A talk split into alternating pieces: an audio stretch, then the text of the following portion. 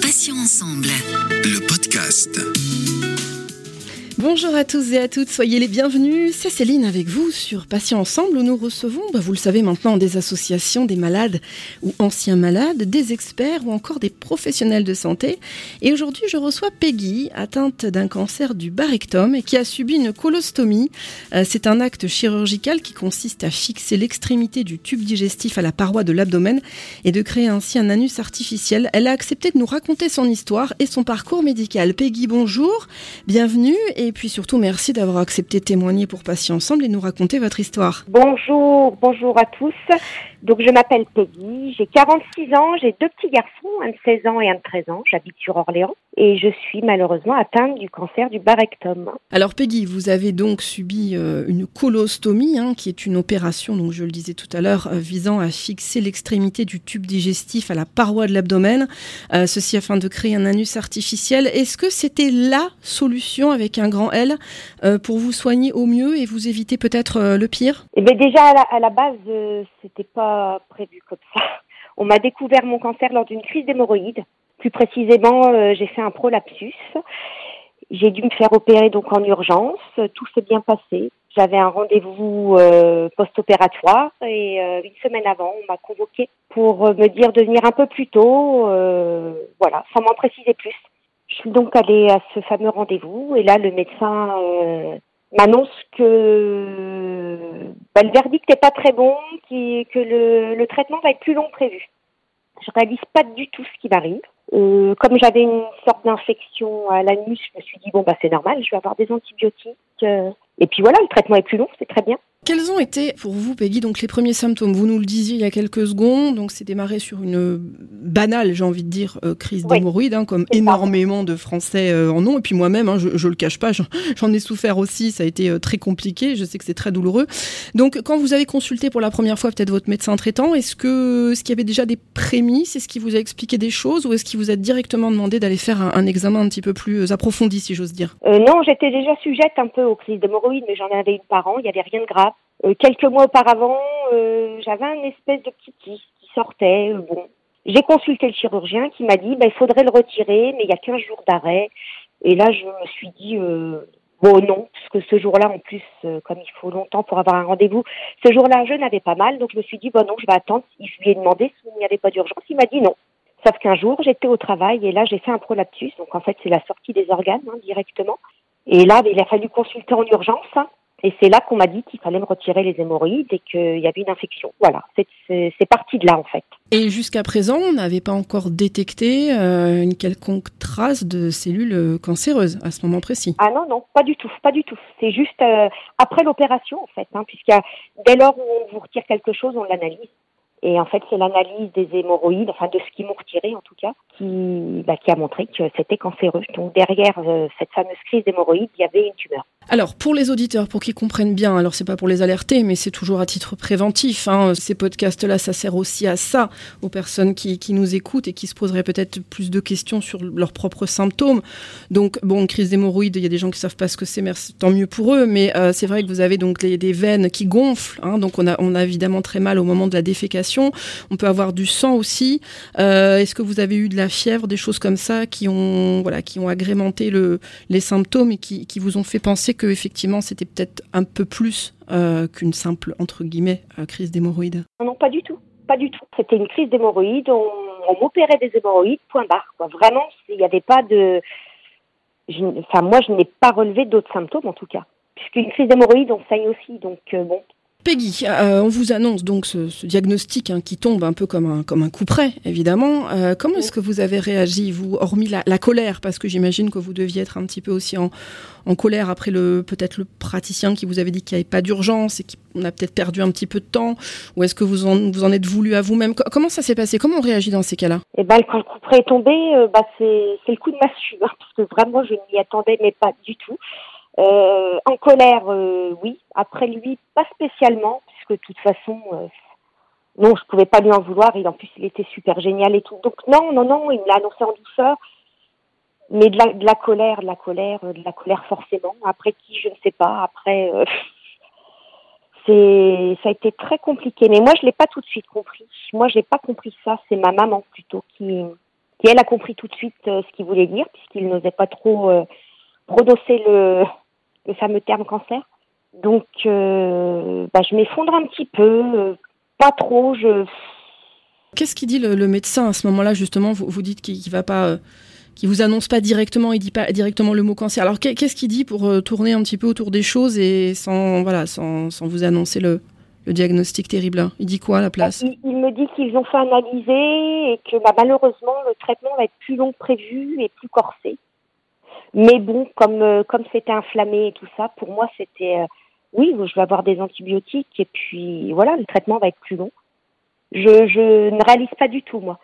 C'est plutôt ma maman qui traduit c'est elle qui traduit, qui lui dit euh, vous êtes en train de dire qu'elle a une tumeur, que c'est un cancer, et c'est là qui qui dit je suis désolée, oui, c'est un cancer du bas rectum.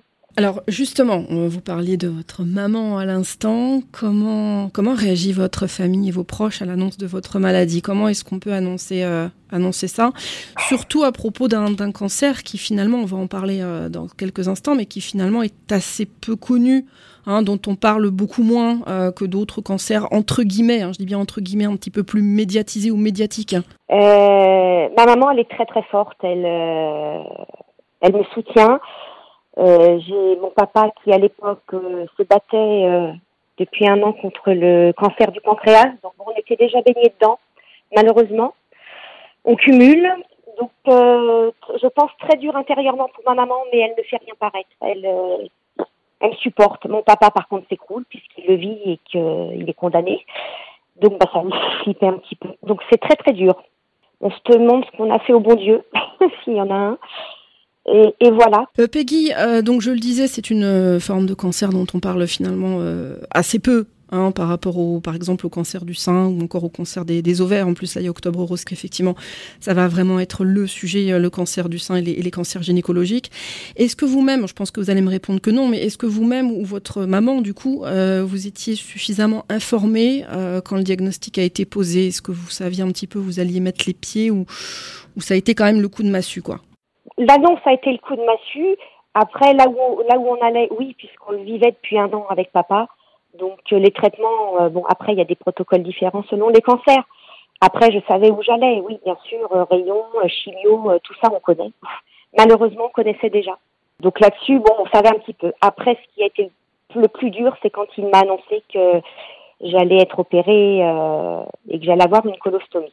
Donc c'est-à-dire euh, voilà le, un anus artificiel sur le ventre comme vous l'avez précisé. Et là, là je crois que ça a été le pire de tout. On est une femme, on a 46 ans, on est jeune. Euh, on se retrouve avec une poche à caca pour être poli sur le ventre. Alors là, ça a été très, très, très, très dur.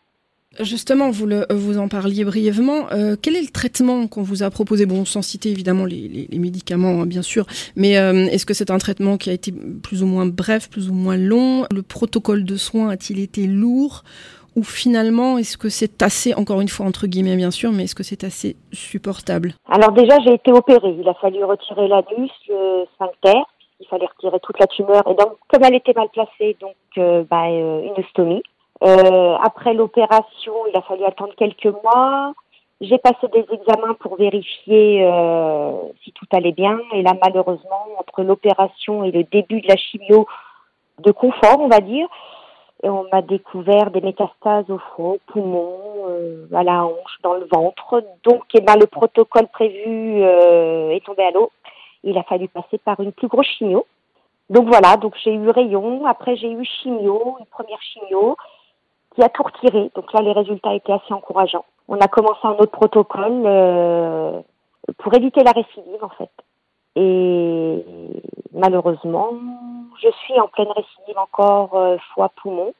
Et voilà, donc on repart dans les rayons, on repart dans la chimio. Bon, mon cancer est agressif et récidiviste, donc euh, voilà, c'est il va falloir s'y faire. Pour vivre avec, c'est pas simple. Alors, euh, justement, la, question qui vient, alors je sais qu'elle a l'air un peu bébête cette question, mais euh, vous allez tout de même pouvoir m'éclairer là-dessus. Qu'est-ce que cette maladie a changé concrètement dans votre vie quotidienne? Vous parliez tout à l'heure de, cette fameuse poche qui, on l'imagine, ne doit, ça doit pas être évident à vivre. Mais hormis ça, est-ce qu'il y a d'autres ajustements que vous avez été obligé de faire? Je pense notamment peut-être à, l'entourage, à, votre sphère professionnelle, euh, à votre travail, parce que pour avoir moi-même eu des soucis, je sais qu'on peut pas forcément euh, travailler assis euh, y assise en ce qui nous concerne parce que voilà ça fait mal. Donc est-ce qu'il y a des choses qui ont vraiment radicalement changé euh, suite à l'apparition de, ce cancer, hormis le, souci du cancer en lui-même bien sûr? Ben, du, coup, je ça fait deux ans que je ne travaille plus. Hein. Je n'ai jamais repris le travail entre entre l'annonce et, et aujourd'hui, puisque de toute façon à chaque fois je voilà j'ai trois mois tranquilles et puis trois mois après je récidive. Donc le plus dur c'est de la vie sociale un petit peu. Le travail me manque, mes collègues me manquent. Euh, J'adorais mon métier. Enfin, c'est ça, c'est très compliqué. Après, il y a cette poche à gérer. Euh, je pense que l'annonce du cancer et la poche, l'un m'a aidé sur l'autre et, vice versa. Euh, J'avais deux couperets qui tombaient, donc c'était pas simple. Mais j'ai découvert une jeune femme que vous connaissez peut-être, qui s'appelle Kangourou Girl, qui s'appelle Charlène, qui est elle aussi. Et ça m'a beaucoup aidé à accepter cette poche, à la gérer. Je suis aussi dans un groupe Facebook qui m'aide beaucoup. Euh, il y a plein, y a plein de choses hein, qui peuvent nous aider. Et puis il faut garder le moral. Et j'ai du caractère. Il est hors de question que ce cancer gagne. C'est moi qui vais le vaincre. Donc voilà. Ça, ça change plusieurs choses, mais on s'y fait, on s'adapte. J'ai eu des effets indésirables pas sympathiques. Mais, mais voilà, on se dit que voilà, la vie vaut le coup d'être vécue et on avance et on n'a pas le choix. Si on veut vivre et profiter de la vie, il faut avancer. Peggy, euh, alors c'est une question un peu cash. Hein. Euh, est-ce qu'on n'a pas un petit peu honte euh, quelque part, euh, car le rectum c'est une zone qui est encore tabou pour beaucoup de personnes. Et c'est vrai que quand les gens vous demandent en bonne, euh, enfin ils sont bien intentionnés, mais ils vous demandent bah, quel cancer tu as parce qu'ils ont envie de s'intéresser à vous sincèrement. Est-ce qu'on n'est pas un petit peu gêné quand même d'expliquer que bah, on a un cancer de l'anus, on va pas tourner voilà 36 000 36 000 fois autour du pot. C'est un cancer de l'anus, donc c'est une zone tabou. Comment vous faites vous pour pour en dire, mais sans trop en dire non plus? Je suis quelqu'un qui parle assez facilement. Alors honte, oui, c'est vrai que le terme euh, franchement, c'est pas c'est pas le plus sympathique. Euh, après, je je, je l'assume totalement. Je honte pas vraiment. Après, un peu gêné quand je dois expliquer que j'ai une poche, euh, qu'on a euh, voilà une poche en caca. C'est pas le plus c'est pas le plus agréable à dire en effet. Après, il n'y a pas de honte. Hein. Non, non, mais bien, bien évidemment, mais c'est vrai que c'est très délicat. Hein, donc, c'était plus le côté délicat de la chose. Oui, ouais, c'est plus délicat. Honte, alors, si, si, c'est pas simple. Hein. Je vais pas le crier sur tous les toits, surtout que ça ne se voit pas. Donc, euh, donc voilà, il y, a, y a plein de personnes qui me, qui me voient et qui ne savent pas. Et je, et je pensais notamment, Peggy, aux, relations intimes, hein, parce que bon, je ne connais pas votre, votre situation, hein, je ne sais pas si vous êtes mariée, si vous avez un, un compagnon ou, si vous êtes célibataire. Je suis divorcée. Bon, alors on peut se poser aussi légitimement la question, et pour les auditrices et auditeurs, euh, voilà, qui sont qui, qui vont écouter ce, ce podcast, euh, ils peuvent se demander effectivement si ça pose pas des soucis euh, en termes d'intimité, en termes de, de relations physiques, quand on a cette poche. Est-ce que ça, je vous, je vous, pose la question, est-ce que ça pose problème, ou est-ce que vous avez, il y a des trucs, des astuces pour que finalement tout se passe euh, le mieux possible bah, Écoutez, moi je suis donc je suis divorcée, je suis célibataire avec mes deux enfants, donc je peux même pas encore vous répondre sur ce sujet. en effet, ça va me bloquer, c'est une chose qui est sûre. Je suis en contact avec des gens sur un site de Stomy de France et euh, les gens euh, qui sont mariés et tout ça, le mari a accepté. Après, ils sont un peu gênés, mais je pense que tout le monde s'adapte. Je pense que c'est pas c'est pas une fin en soi. Je suis pas complètement fermée. Est-ce est que vous en parlerez justement ouvertement euh, si vous avez un coup de cœur euh, voilà, pour, un, pour un, bel homme ténébreux euh, et que est-ce que vous aurez un petit peu le entre guillemets je parle toujours entre guillemets parce que c'est délicat tout ça mais est-ce que vous aurez le courage de lui de lui annoncer la, la couleur quoi hein, pour voir un petit peu lui aussi ce qu'il a dans le ventre quelque part? Ah, c'est clair que ce sera compliqué. Mais je le dirai ouais bien sûr bien sûr puisque de toute façon oui bah faut l'annoncer Là-dessus, ouais, j'ai pas de j'ai pas de tabou là-dessus. Vraiment, je j'en parle assez facilement. Alors après, si j'avais un coup de cœur, oui, c'est vrai que ça serait. Mais bon, après après il faut le dire parce que si la personne l'accepte pas, c'est que ce n'est pas une bonne personne.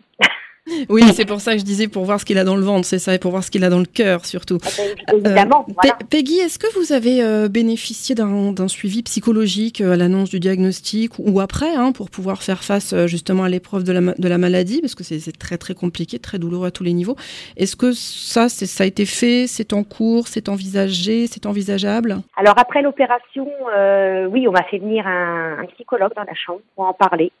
Donc j'ai eu une séance et puis après euh, on vous propose de continuer, mais euh, non, non, j'en parle assez facilement avec mes amis, avec ma famille.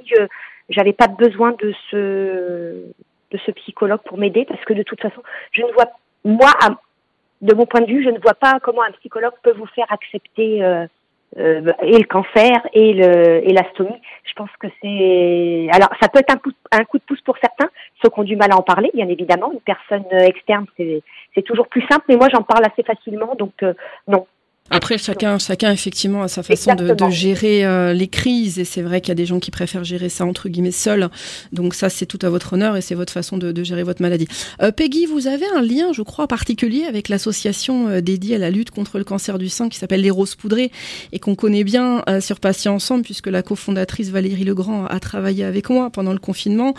Comment s'est passée cette rencontre et qu'est-ce que vous a apporté cette association pendant votre votre combat? Ben, je l'ai découverte lors de lors de mes lors de mes chimiothérapies sur le, la clinique d'Aurélien à Saron. Euh, il y avait des pancartes et il y avait une socio-esthéticienne qui venait nous faire des soins, qui nous proposait des soins, et c'est elle qui m'en a parlé. Et euh, les Roses Poudrées avaient organisé un événement, un shooting photo, euh, maquillage, photo. C'était juste génial, quoi. Et ça aide. On voit plusieurs personnes dans notre cas. Alors évidemment, c'était principalement du cancer du sein, quand même. Hein. Le, le, cancer de la femme, comme ils disent. Euh, voilà, mais ça m'a fait beaucoup de bien et euh, ouais, ça, ça, ça aide. Enfin moi, elle m'aide beaucoup. Elle m'aide beaucoup cette association. Elle publie plein de plein de petites choses, euh, vachement sympathiques et, et ouais, moi ça m'a beaucoup aidé. Ouais, j'aime beaucoup. Peggy, est-ce qu'à votre connaissance ou, ou, selon les dires de vos médecins, il y a des avancées euh, significatives pour traiter le, le, cancer du rectum? Est-ce que, est-ce que ça bouge un petit peu tout ça dans le bon sens du terme? Alors mon médecin me m'encourage toujours, il est toujours positif. Donc euh, donc c'est vachement important. Après, euh, oui, il y a toujours de l'avancée, mais là, euh, j'attends un peu plus quand même. J'aimerais, j'aimerais éviter la récidive, donc euh, il faut que ça avance encore. Faut que ça avance encore. Alors, pour les auditeurs et auditrices, chère Peggy, qui souhaiteraient vous, contacter, vous poser des questions, euh, pourquoi pas Comment faire pour vous joindre facilement? Est-ce que vous avez éventuellement un blog, une adresse mail que vous pouvez bien évidemment communiquer à l'antenne? Oui, oui, oui. J'ai un, un, mail si les personnes euh, ont besoin. J'ai un mail. C'est peggy.grillet, G-R-I-E-T, gmail.com. Peggy, merci infiniment d'avoir participé à cette interview et d'avoir répondu en toute simplicité hein, et sans tabou à mes questions pour Patients Ensemble. Je rappelle euh, donc que vous êtes atteinte d'un cancer du bas et que vous avez subi une colostomie, c'est-à-dire une opération qui vise à fixer l'extrémité du tube digestif à la paroi de l'abdomen et pour vous créer ainsi un anus artificiel. Euh, merci mille fois d'avoir accepté de nous en parler sans langue de bois. Je vais vous souhaiter une bonne journée, Peggy, et surtout portez-vous mieux. Je vous embrasse et je vous dis à très vite. Je vous remercie beaucoup. Merci beaucoup. Merci à vous, Peggy. Merci à vous. Au revoir. Soignez-vous bien. Au revoir. Merci à tous, chers auditeurs et auditrices, pour votre euh, fidélité. On va se donner rendez-vous mardi à 9h pour un nouveau podcast avec un nouvel invité et puis un nouveau thème, bien évidemment. Puisque je vous rappelle que vous pouvez retrouver mes podcasts deux fois par semaine. Ça se passe les mardis et jeudis en ligne dès 9h sur patient au pluriel-ensemble.fr, mais également sur les plateformes de téléchargement suivantes Spotify, Ocha, Deezer, Apple et Google Podcast. Passez une bonne journée, je vous dis à bientôt et d'ici là, prenez soin de vous et des vôtres. Salut, salut. Passions ensemble. Le podcast.